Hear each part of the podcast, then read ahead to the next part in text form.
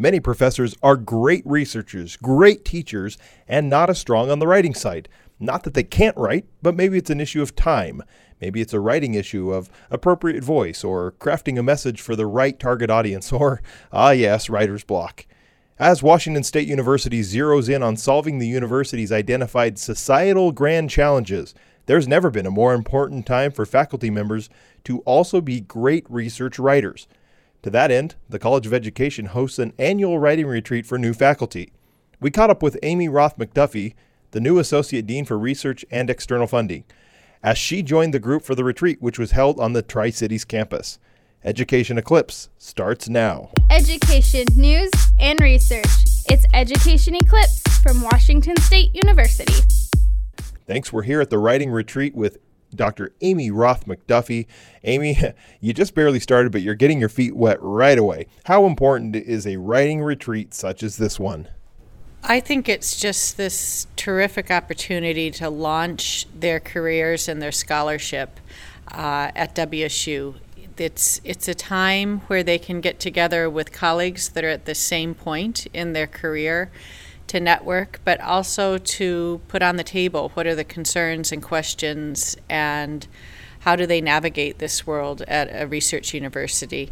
How do they set themselves up to be productive scholars and uh, what kinds of things do they want to consider both in their daily work and in their long term career plans? It's been really enlightening for me. There are a variety of topics dealing with writing, time management. But you mentioned ask questions, and that really stood out to me because there have been some questions from faculty, and you would assume in a normal setting that some of these faculty might be afraid of asking a question. They wouldn't want to look like they didn't have all the answers already, and here they just freely ask and they put themselves out there.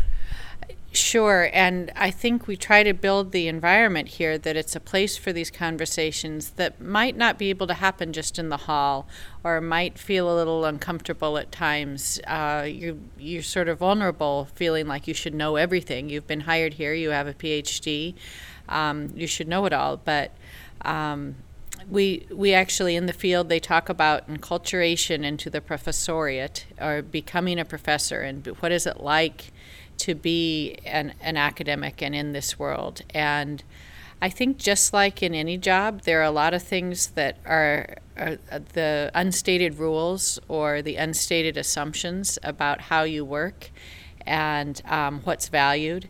And in fact, when you're new to the profession, you can't really know those things. Uh, and it's a chance. To, it's a chance to talk about what what is valued um, and how do you how do you achieve those kinds of goals. Obviously, everybody gets into this line of work for one aspect or other and it, it, encompasses scholarly work, it encompasses research, but usually it's one thing or, or other that somebody gets really interested in and says, that's what I want to do.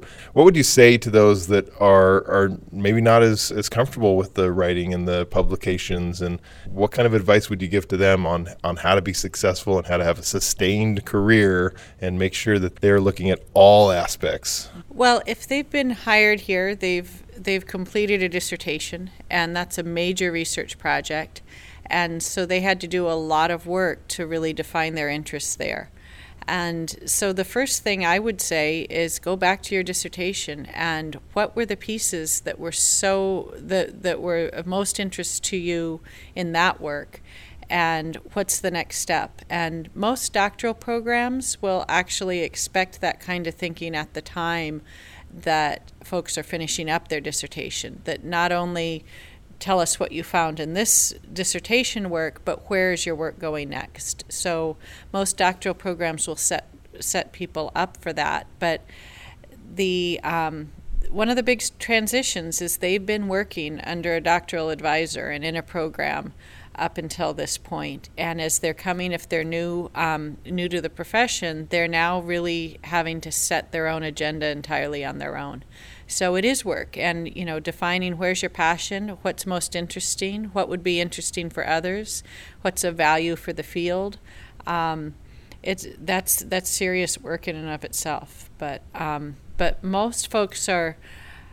I would say the bigger problem isn't figuring out what they're interested in, but probably focusing down and choosing one or two things to take on first. There's a lot more to this than than simply showing up to class and teaching the undergraduates. Uh, there's a lot of writing, there's a lot of research that goes on, and and um, how important is it that we we get that out there, that we we increase the level of understanding by the general public, by any of our stakeholders. Mm-hmm.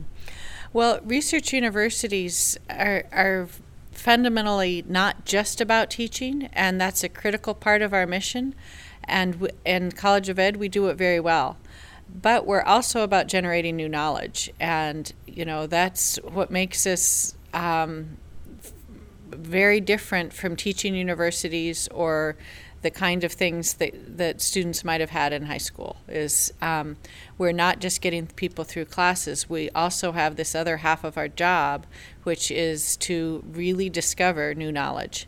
And um, it's it's a it's a big endeavor and it's exciting to do alongside teaching both because you're working with the next generation um, of of perhaps researchers or teachers or leaders in education, and you get to see all the energy from their ideas. But they also get to benefit from seeing you, you know, in the trenches conducting research and perhaps being involved in research projects and seeing new ideas coming onto the table as they're being discovered. Um, so it's it it is it's a dual focus and um, they're not separate areas at all. They're often tightly integrated. There's this coalescence that I, I think about. What, well, what is it that we're teaching in classrooms anyway to these these undergraduates, graduates? It's stuff that has been researched. Otherwise, it's just facts. It's just trivia. It's it's knowledge completely unapplied. So I think that all of our students appreciate if they really thought about it, or if we explained it to them in, in appropriate terms. They they would appreciate the fact that that we are a research institution, they wouldn't feel like that's somehow a slight against their education. In fact, it's it's an enhancement. Um, so as we as we push forward with grand challenges, with with reinvigorating the idea of, of WSU as a, a very strong research institution, how important is it that we educate students that we have you know all this great research going on and, and show them how it matters? Mm-hmm. Well, and so I teach future teachers and practicing teachers in my work, and in the College of Ed, we do a lot more than teacher preparation. But that's that's one of the things I do as a faculty member, and I'm really excited when the teacher, when the student who's either a future teacher or practicing, if they're a graduate student, um, doesn't just ask, What should I do with kids? but also, How do I know that's what I should do with kids? And the how do I know that's what I should do with kids really comes from that research base. And being an active researcher myself, not only can I uh, really bring to the table research from from others, but I I often say in my own research we have tried this and this is what happens and we have data to support this, and uh, so we really can firsthand share research-based practices and not just the findings, but how we got there. What were the ways we studied it? How did we look at it? And um, we all sort of know that there can be findings published that that maybe they just don't really make sense, and but someone reported it, and as that critical consumer of research, you peel back and say, well, how did they do that? How did they ask that survey question? Or, or how did they actually implement a certain intervention? And once you start peeling that back, you find out, oh, there's more to the story. And being active researchers, involving students in research, and getting students to understand the the the deeper side of what went into it helps them to think at that much deeper level, and um, that even plays out in their work with students in the classroom. All right. Thanks so much, Amy, for joining me on Education Eclipse. Thank you for listening to Education Eclipse, a College of Education podcast from Washington State University.